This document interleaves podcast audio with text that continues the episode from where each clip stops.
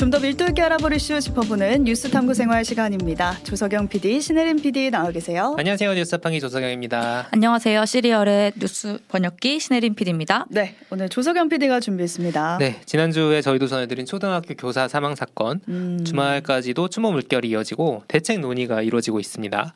근데 이제 학생인권 조례가 이게 문제다 라는 발언이 나와서요.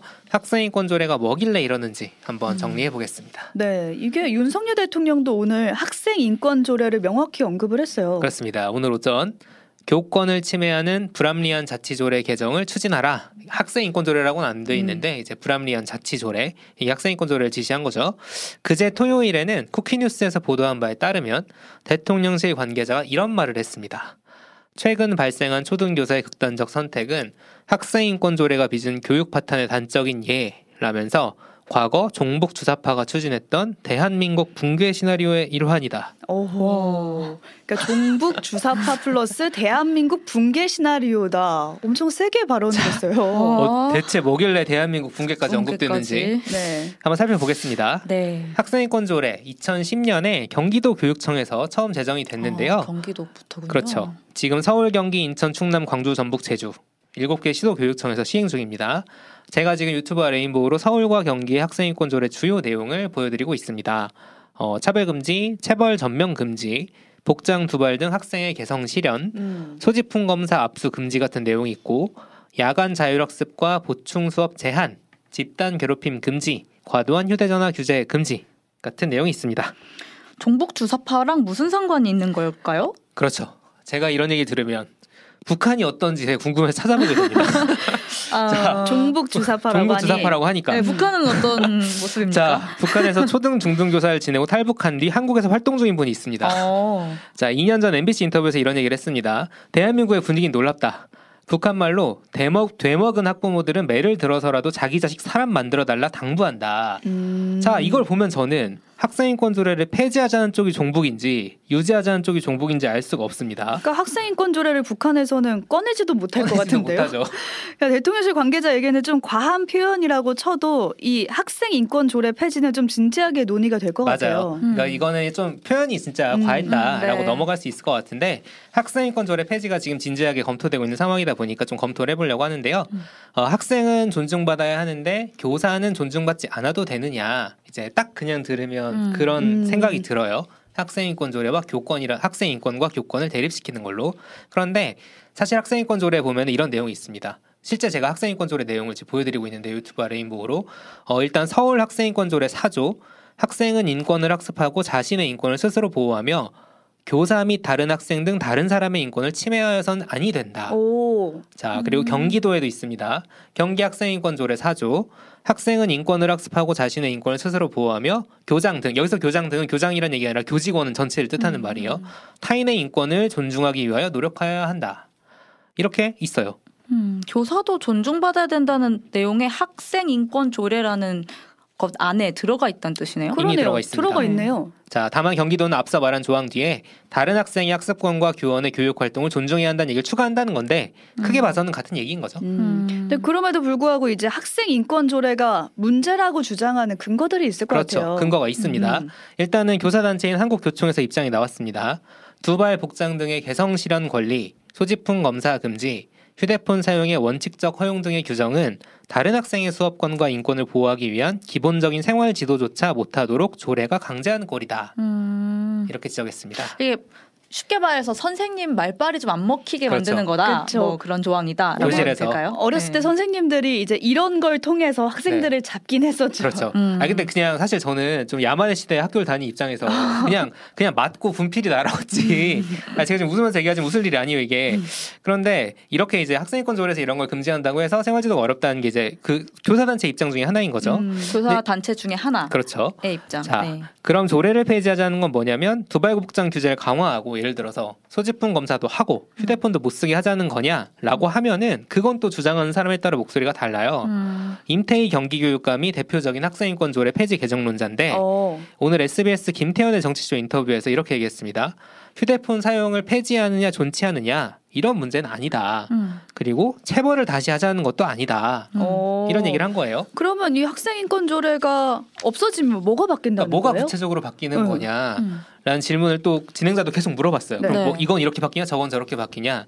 지금 체벌도 금지됐지만 예를 들어 상벌점제, 체벌 대신에 이종의 일종의 학생들에게 인센티브를 주거나 이제 부- 그 뭔가 잘못된, 그러니까 뭔가 음. 벌점 같은 걸 줘가지고 그런 것들 훈육하려고 있었던 제도가 있었는데 그것도 금지됐거든요. 음. 아. 그러다 보니까 뭐 점수 제도가 아니더라도 포상이나 훈육을 할 수 있는 방향으로 이런 걸 살려보겠다는 아. 정도가 손에 잡히는 내용이었어요. 음, 지금 교사가 막 칠판에 이름 적는 것도 안 아동학대로 걸리는 하니까. 경우도 있다고 하니까 그런 내용인가 보네요. 그렇죠. 네. 또 관련해서는 이조 교육부 장관이 뭐라 그랬냐면 학생인권 조례 차별 금지 때문에 정당한 칭찬과 격려도 다른 학생에 대한 차별로 인식이 돼서 다양한 수업이 어려워지고 있다.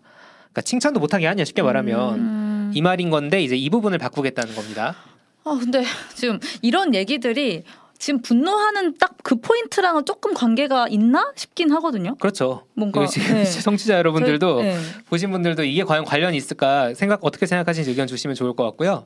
학생인권 조례 폐지나 개정을 말하는 사람들이 얘기하는 걸 들어보면 교사의 보호 관련해서 이 조례 때문에 달라지는 게 크지가 않아요. 음, 음. 그러니까요. 지금 검토해 보면 그렇죠. 교사를 어떻게 보호할 것이냐에 대한 내용은 빠져 있습니다. 그게 문제인데 지금. 그렇죠. 근데 학생인권 조례 폐지, 뭐 주사파 이런 정치적 구호가 나오니까 듣는 사람들 입장에서는 아, 구체적으로 뭐가 바꾼다는 얘기보다 이런 정치적 구호가 앞에 나오면 아니 그러면 다시 두발 규제하고 체벌하고 이런 시대로 돌아가자는 거냐라는 또 반발이 그러니까요. 나오는 거죠. 되게 음. 센 단어부터 사실 저희 과- 머리에 각인이 되잖아요. 그렇죠. 네. 그러니까 연관성을 좀 찾아보면 음. 학생 인권 조례 때문에 선생님들이 뭐 더 힘들어졌다든가 그렇죠. 이런 통계가 있나요? 통계가 있는지 찾아봤는데 통계적으로는 오히려 학생, 학생 인권 조례랑 교권 침해 별로 관련이 없다는 지적도 나옵니다. 근데 최신 통계는 아니에요. 2016년에서 2019년 교권 침해 통계에 따르면 국민의힘 김병욱 의원이 발표한 자료인데 학생인권 조례가 그 당시에 존재했던 지역, 그러니까 경기, 광주, 서울, 전북인데 경기도를 제외하고 세 곳에서는 교권 침해가 줄었다는 거예요. 어? 근데 오히려 없던 곳인 대구, 인천, 울산 늘어났다고 하고요.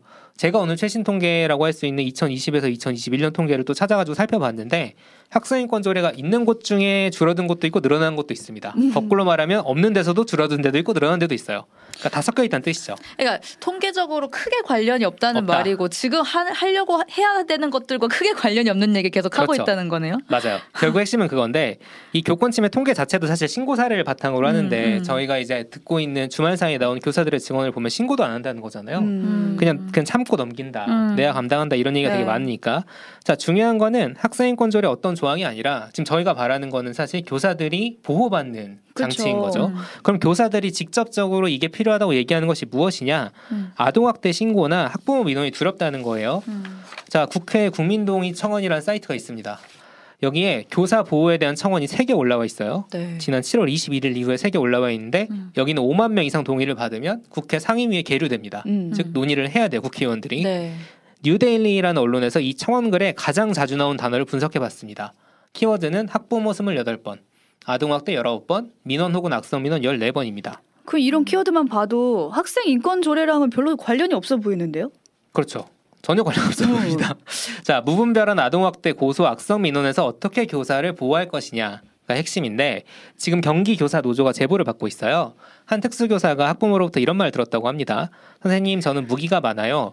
학부모회, 학교 운영위원회 제가 다 위원인 거 아시죠? 아동학대로 제가 고소해야 될까요? 우리 애가 선생님이 싫다는데 교장 선생님 봐서 참아주는 거야.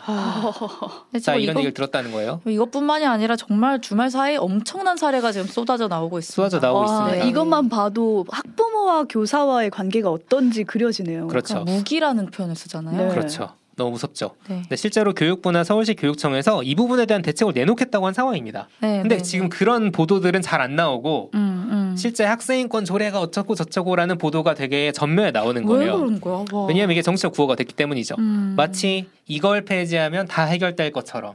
윤석열 정부에서 그런 게 몇 개 있었죠. 사교육 카르텔을 폐지하면 킬러 문항을 없애면 뭔가 해결된다. 하지만 문제는 훨씬 복잡하죠. 음. 자, 지금 이게 학생인권 조례 때문이라는 건 쉽게 말하면 본질을 흐리는 거 아니냐. 라 지적할 수 있고요. 지금 교사와 학생과 학부모 사이의 관계 정립, 그러니까 이 선을 넘으면 안 된다는 기준이 그렇죠. 필요하다는 얘기를 지난주에 신혜림 PD, 이 지지난주군요. 지난주에 신혜림 PD가 정리를 해줬어요. 그게 안 되고 있다면 그 선을 어떻게 정책적으로 그어줄지에 대한 논의가 필요한데 갑자기 학생인권 조례 얘가 나왔고 지금 그래서 정치권에서 나온 메시지를 보면 또 학생과 교사를 대립시키고 음. 교사와 학부모를 대립시키고 이런 식으로 서로 갈등 구도가 계속 키워가는 상황입니다. 그 관련 기사들 보면 댓글에 학부모들 욕이 굉장히 많아요. 엄청 많죠. 그 학부모가 다 문제다 이런 식으로 그렇죠. 얘기가 되니까 괜히 학부모라는 그런 이름 하나만으로 내가 괜히 위축될 수도 있고 그렇습니다. 안 그런 학부모도 분명히 있잖아요. 분명히 있죠. 자 오죽하면 이번 논란 이후로 온라인 커뮤니티에 이런 테스트가 돌고 있다고 합니다. 진상 부모 체크리스트.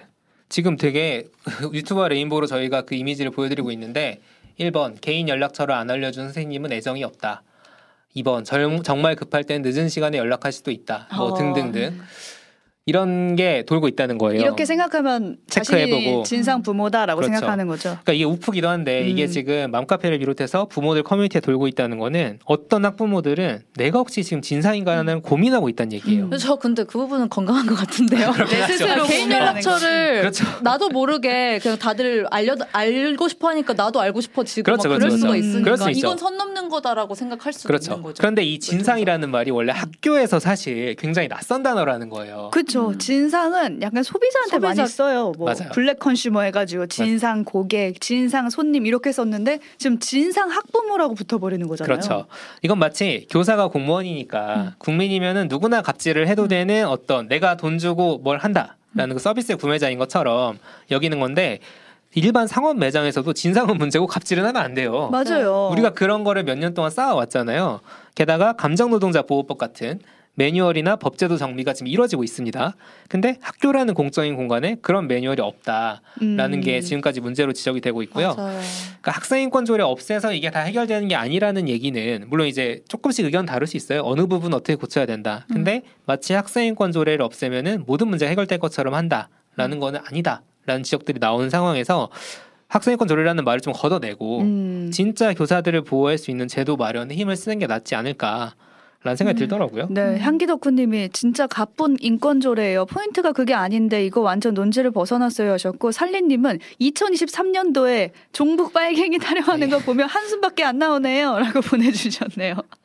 자 복잡하고 지금 네. 댓글이 많이 들어오고 있는데 제가 또 모아서 정리해 보도록 하겠고요. 지금 제가 개인적으로 시간이 좀 남아서 소개해드렸으면 좋겠다고 생각했던 게 대한 정신건강의사회에서 음. 성명이 나왔는데 네. 거기 보면은 그 교사들이 느끼는 어떤 절망감에 대해서 무력감, 그러니까 도움받지 못한다는 느낌, helplessness. helplessness 그게 되게 중요하다. 그런 것들을 우리가 지금까지 제대로 구- 구축해내지 못했다. 라는 걸 되게 지적을 잘 해놨고 무엇보다 지금 학생인권과 교권이 대립한다고 생각하는 그런 과정에서 의도하지 않았지만 예를 들어 지난 몇 년간 음. 학생인권에 대한 관심이 여러 가지 운동에 의해서 많이 높아졌는데 대립하지 않더라도 그동안 교사들이 어떤 상황에 처해 있었는지에 대한 관심은 상대적으로 적었다는 거예요. 너무 그렇죠. 적었죠. 그렇죠. 네. 그거가 지금 터져 나온 상황이기 음. 때문에 지금 서로 대립시킬 게 아니라 이 교사들의 움직임을 어떻게 받아들일 것인가 의견을 음. 그 얘기를 좀 해야 된다는 지적을 하고 있습니다. 음. 그 매뉴얼이라도 좀 빨리 만들었으면 좋겠어요. 그렇죠. 이런 뭔가 진상 학부모라고 칭해지는 누군가 나타났을 때 학교에서 어떻게 처리할 것인가 그 매뉴얼의 부재가 빨리 생겼으면 좋겠고 다른 걸로 매뉴얼이 생겼으면 그렇죠. 좋겠고요. 제대로 된 보호 장치가 마련되길 바라면서 오늘 학생 인권 조례 뭐가 문제인지 좀 살펴봤습니다. 조소영 PD, 신혜림 PD 수고하셨습니다. 감사합니다. 감사합니다.